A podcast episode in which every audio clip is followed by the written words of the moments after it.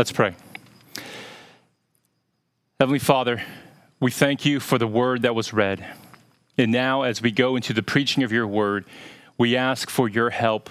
We ask for you to send the Holy Spirit that he might give us illumination, that he might do his work, the work that only he can do in sanctifying us, in shaping our hearts in alignment to your word, that we might obey your commands with a willingness, with a cheerfulness of heart. We pray all these things for your glory and for the good and the building up of your church. In Jesus' name, amen. Well, first off, I want to welcome all of you who are new to our church, especially to those college students who are starting off your college career in the midst of a pandemic. Normally, this would be the time of year for you to visit new churches and to meet new people, but sadly, we can't meet in person right now. I'm grateful that somehow you were connected with us, and I do hope that very soon I might be able to meet you in person. I also want to say welcome back to those returning students who are rejoining us virtually. I'm sure you're as disappointed as we are that we're in the same place as we were last semester.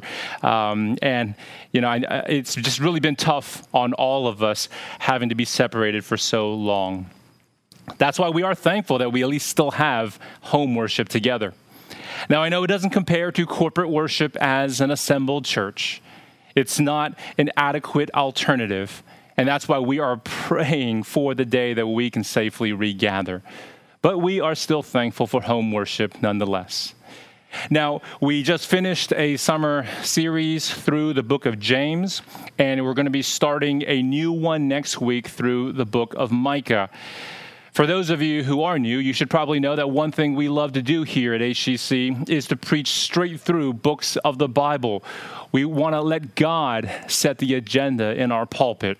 And so, what we typically do is we go back and forth between Old and New Testament books, trying to expose you to the whole counsel of God. Now, this morning, though, in order to tie us between two series, I'm going to do something a little different. I'm going to preach on just a single verse of Scripture.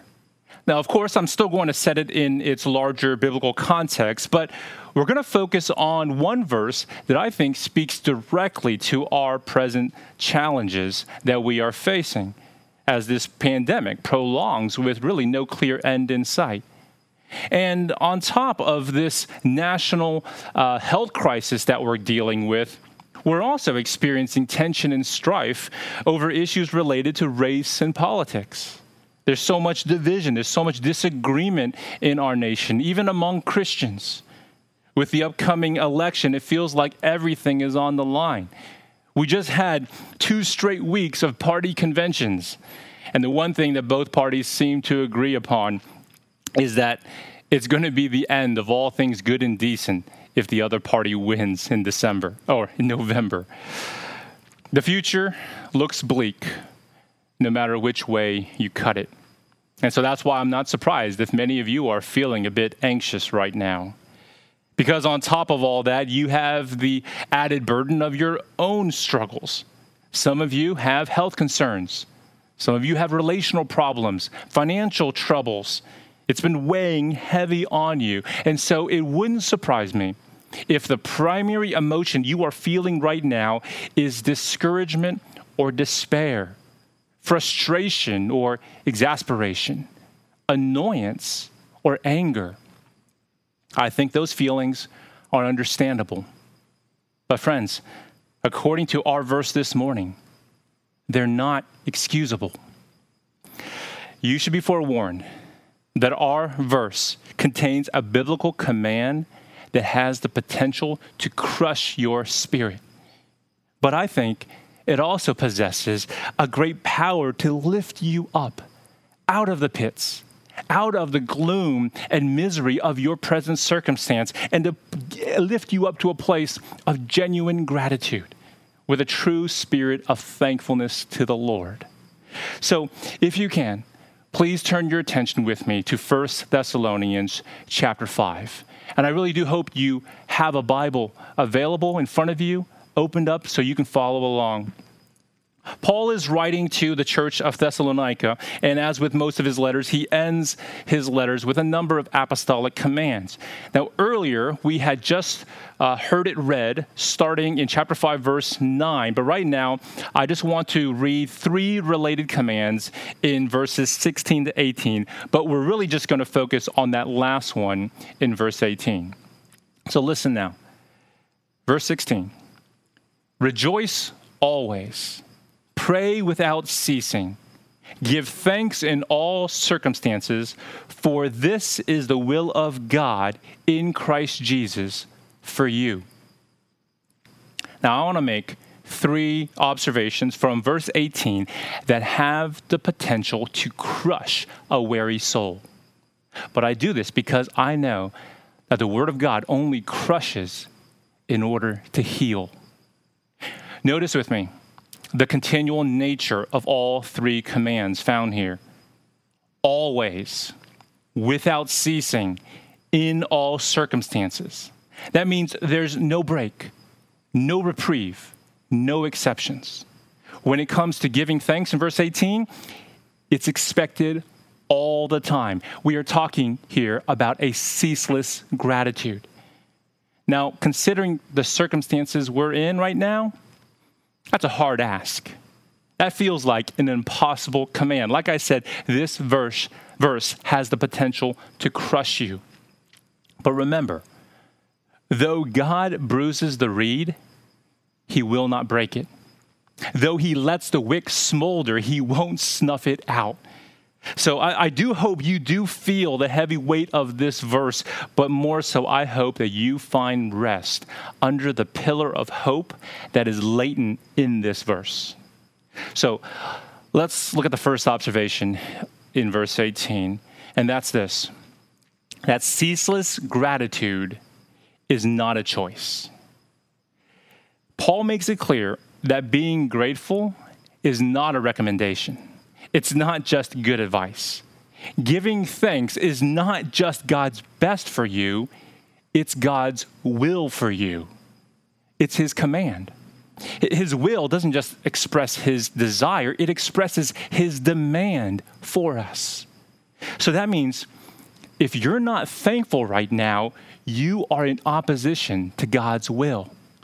If you're not grateful this morning, you are disobeying the will of God. That's heavy. I know. Like I said, this is a crushing verse. There's no choice here, just a command. Now, I, know some of you will react to verse 18 and think, okay, sure. What's so hard about that? If God wants me to be grateful, if He's commanding me to give thanks, well, then yeah, I'll just get down on my knees and I'll give thanks. I'll do it, I'll obey. But those who think that this command is easily obeyed fail to understand the very nature of gratitude. Gratitude is not a choice in the sense that it's not an act of the will. You can't make yourself grateful by choice. You can't just say the words thank you and call that gratitude. The parents among us understand the difference. You can train a child to say the words thank you whenever he receives a gift. But if his birthday or if Christmas is around the corner and he's been asking for that newest video game or for a brand new basketball, but instead you give him a hand knit sweater, well, you might get a dutiful thank you out of him, but I don't think you would call that gratitude. That's obedience in some form, but it's not gratitude. Gratitude, my friends, is a matter of the heart. It's a spontaneous feeling of joyful appreciation. You can't make yourself feel it. It can't be forced. Genuine gratitude is a feeling that arises uncoerced within the heart. So that means verse 18 is not just commanding us to do a certain thing, but to feel a certain way. We really have to read verse 18 in light of verse 16. So that means this command to give thanks in all circumstances has to be read alongside the command to rejoice always. You can't be truly grateful to God without a glad heart towards God. And that's why we're saying that ceaseless gratitude is not a choice, it's a command. And it's a command that we can't will ourselves to obey. It's not as simple as telling yourself, I'm going to be grateful right now. It's not a choice. So, do you see how crushing this one little verse can be? Do you see how heavy it is? Well, it doesn't get any lighter with our second observation. Second, ceaseless gratitude is not circumstantial. Look back at verse 18 and notice how we are commanded to give thanks in all circumstances. Now, I can understand if some are going to question if Paul really meant all to be taken literally, as in all possible circumstances, including difficult, painful, traumatic circumstances. Did he really expect his readers to read that much into one little word? Did he really expect the Thessalonian believers to give thanks even in the worst of circumstances? Well, to answer that question, we're going to have to interpret this one verse in light of the entire context of the letter. So, based on what we do learn about the present circumstances among the Thessalonians, I think it's pretty clear that Paul really meant all, as in all possible circumstances. Let's look at the start of this letter. If you can, please turn with me to chapter 1, verse 6. And here, Paul commends the Thessalonians by saying this quote, and you became imitators of us and of the Lord, for you received the word in much affliction with the joy of the Holy Spirit. So apparently, the Thessalonians were experiencing severe affliction when Paul came preaching the gospel to them. Now, if we turn to chapter 2, verse 14, here Paul elaborates on the nature of this affliction. He says, For you, brothers, became imitators of the churches of God in Christ Jesus that are in Judea. For you suffered the same things from your own countrymen as they did from the Jews. So his readers were being persecuted by their own unbelieving neighbors. And we know from Acts chapter 17 that when Paul first visited Thessalonica, he was quickly run out of town by an angry mob that attacked the house that he was staying in. And then the newly converted Thessalonian believers were dragged from their very homes and they were brought before the authorities. And so the context paints for us a very clear picture of religious persecution. The Thessalonians were being mistreated and marginalized by their neighbors. They were being oppressed and suppressed by governing authorities. Knowing all of this makes what we read in chapter 1, verse 6, all the more surprising that these believers received the gospel and all of its accompanying trials with joy. They were rejoicing. So when Paul ends his letter with a command to give thanks in all circumstances, the Thessalonians didn't brush it off as impossible or unreasonable. They, they didn't water down this command, uh, limiting it to just favorable circumstances. No, they read it as Paul meant it, that all meant all, as in all circumstances, even unfavorable ones. But, friends, please don't misinterpret the point. Paul is not commanding us to give thanks for all circumstances. He doesn't expect us to give thanks for the trials themselves. It's just like how we saw back in James chapter 1 that we are told to count it all joy when we experience trials of many kinds. We're to rejoice for the occasion of a trial, not for the trial itself. And so that's why in verse 18 it says that we are to give thanks in all circumstances, not for all circumstances. So, in other words, the object of your gratitude, the, the source of those spontaneous feelings of joyful appreciation, is not the bad circumstance in itself. You don't have to like all of your circumstances. In fact, there are some that you can legitimately dislike. You can hate cancer. You can despise racial injustice. You can be sick of this pandemic. Let's be clear here. Paul is not asking you to be grateful for these legitimately bad circumstances. But when you find yourself in these circumstances, then he does expect you, as he does for himself, to be sorrowful, yet always rejoicing in those circumstances. So I hope that lightens the load of this verse just a bit for you. For those of you who thought that the Bible was somehow minimizing the severity of our sickness or suffering, making light of the pain or the loss that we feel when we experience things like unemployment or a breakup or a divorce or the death of a loved one. It's a relief to know that we are not being commanded to tell God, thank you for this disease ravaging my body, or thank you for the end of my marriage, thank you for the death of my child. No, that would be cruel. That, that would be heartless. We are not commanded to be thankful for those things.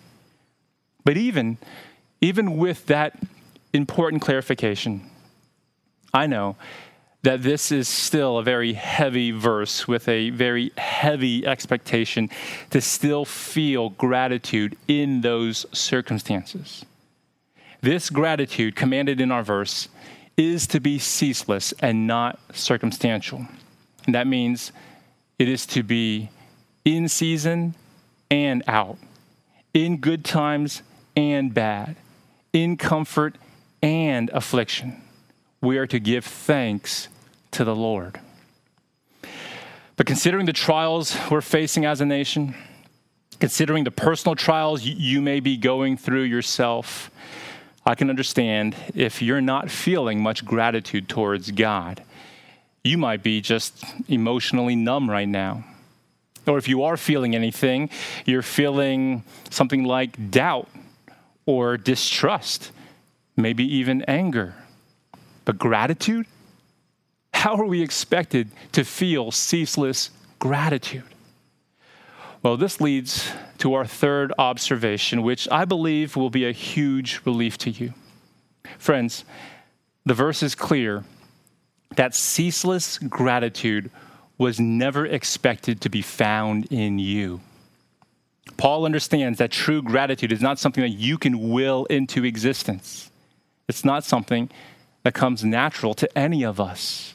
If we look into the natural heart of man, instead, what we're going to find is ingratitude, entitlement, suspicion, fear, not thankfulness.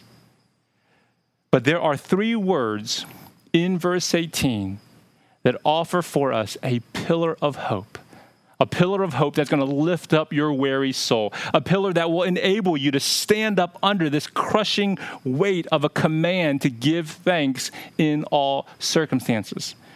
Friends, those three words are in Christ Jesus. This ceaseless gratitude is the will of God for you in Christ Jesus. That means God only wills this kind of thankfulness in relation to Christ. Apart from Christ, we are too sinful to feel how we ought to feel towards God. So that means the only way to feel a ceaseless gratitude in all circumstances is by fulfilling this command in Christ Jesus. That means we attempt to fulfill this command in light of Christ, in light of what he has done.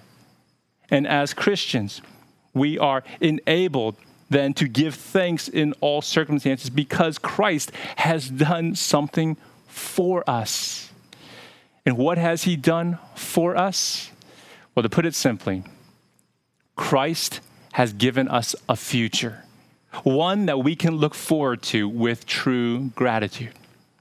No matter your life circumstance, no matter if it's good or if it's bad, if you are in Christ Jesus, you have a far better future to look forward to. That's the one ray of hope that Paul consistently shines throughout this letter.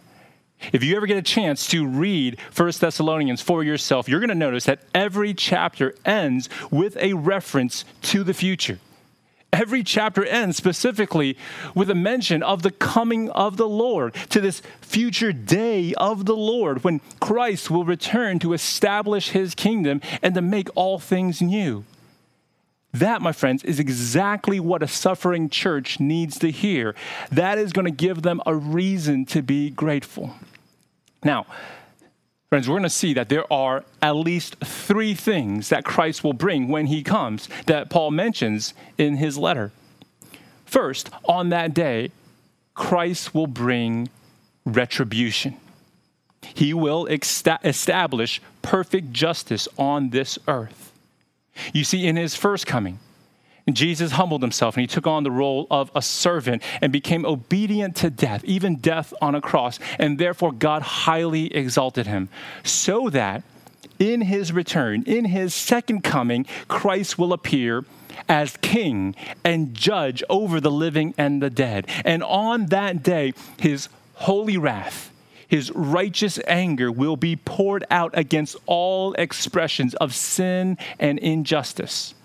Paul refers to this coming wrath in chapter 1, verse 10, and later on in chapter 2, verse 16, where there he says that this wrath of God is going to come upon those who are persecuting the Thessalonians. So, do you see what he's doing? Paul is giving suffering Christians hope in the promise that perfect justice will one day prevail. Even though in this life they've been wrongly persecuted and they've suffered at the hands of the wicked, they can still rejoice. They can be grateful in these circumstances, looking forward to the future, to the day when Jesus brings perfect justice. Friends, I can't see any other way to be grateful in this season of societal rest that we find ourselves in. Our nation is reeling after yet another police related shooting. And it sparked more protests and further violence and killing. And predictably, there is just so much back and forth over who's really to blame and, and what's really the cause of all of this tension. And there are so many viewpoints, there, there are so many arguments, it just feels exhausting. It feels overwhelming. There's so much hate, so much wrongdoing, so much violence. How can we possibly give thanks? How can we possibly be grateful in times like these? Church, it's only possible in Christ Jesus. No one should be thankful for these circumstances. But in these circumstances, we still hold on to the belief that Christ is coming again. And on that day, the guilty will be exposed and perfect justice will be served. So we can be grateful knowing that there will be a day when the wrath of God will burn away all traces of evil and injustice in this world, and all the wrongs that grieve us now will be set right. We hold on to that hope when Jesus returns. And not only that, that's not all. According to 1 Thessalonians chapter 4, on that day, Christ will bring a reunion. He will reunite believers who are still alive with those who have died in him. That's Paul's point, starting in chapter 4, verse 13. You see, some of the Thessalonians were grieving over the death of loved ones who had fallen asleep in Christ, meaning they died trusting in Christ. So Paul reminds them that when Jesus returns, he is going to bring with him their lost loved ones who died as believers, and there's going to be this sweet reunion in the clouds. So listen to chapter 4, verse 14. For since we believe that Jesus died and rose again, even so, through Jesus, God will bring with him those who have fallen asleep, those who have died in Christ. So, in light of what Christ has done, because he died and rose again, we have reasons to be thankful, even when we lose the ones we love. I know some of you are still mourning the loss of your spouse or of a child or of a family member or friend, someone who died trusting in the Lord. It's only right for you to grieve. but you don't have to grieve as others do who have no hope. Because of Christ Jesus, you have a reunion to look forward to. You will see that brother or sister who died in Christ. They're not truly gone, they've just gone ahead of you. You're going to be catching up to them soon. So you will, on that day, see their face and you'll feel their embrace. And everything sad right now will come untrue. No one should ever give thanks for death, but Christians. Christians are the ones who can give thanks in the face of death. But, friends, you know what's even better than retribution over enemies and a sweet reunion with friends? What makes us even more grateful is that on that day, Christ will bring full redemption. He will bring with him the fullness of our salvation. If you repent of your sins and you trust in Christ Jesus as Lord and Savior, then you can rightly speak of having been saved. That's, that's common speech for us Christians. Because at the moment of your conversion, the moment you first believe, you become a new creation. You become a child of God. You become a Christian. We speak commonly of salvation in the past tense. But though Christ has paid sin's penalty for us, and though he has freed us from sin's power, the reality is that the remnants of sin's presence still reside in us as Christians. And that's why through the work of the Holy Spirit, we would say that we are still being saved. That's something in the present tense. And then one day, on that glorious day of the Lord, we will be saved in the future tense. And on that day, the unbelieving world will be purged by the fires of God's holy wrath. But his people, the redeemed, are destined not to suffer wrath, but to enjoy salvation. Listen to chapter 5, verse 9. For God has not destined us for wrath, but to obtain salvation through our Lord Jesus Christ. You see, the death that Jesus died on the cross in our place satisfied God's wrath. And you have to understand that his wrath never burns twice in the same place. And so, as long as you are in Christ Jesus, you are hiding in Him, you are safe. On that final day of judgment, you won't suffer wrath. Instead, you'll experience salvation, the fullness of our redemption. For now, we see in a mirror dimly, but then face to face. Now we know in part then we shall know fully, even as we have been fully known. And we know that when Christ appears, we shall be like him because we shall see him as he is. So you see, friends, when Paul commands our gratitude, even in the midst of sorrowful circumstances, he's not trying to make light of our sorrows. He's trying to place our sorrows in light of the cross. Because of what Christ has done for us in the past, what he's doing for us in the present, and what he will do for us in the future, we have every reason to be grateful, every reason to give thanks, no matter the circumstances.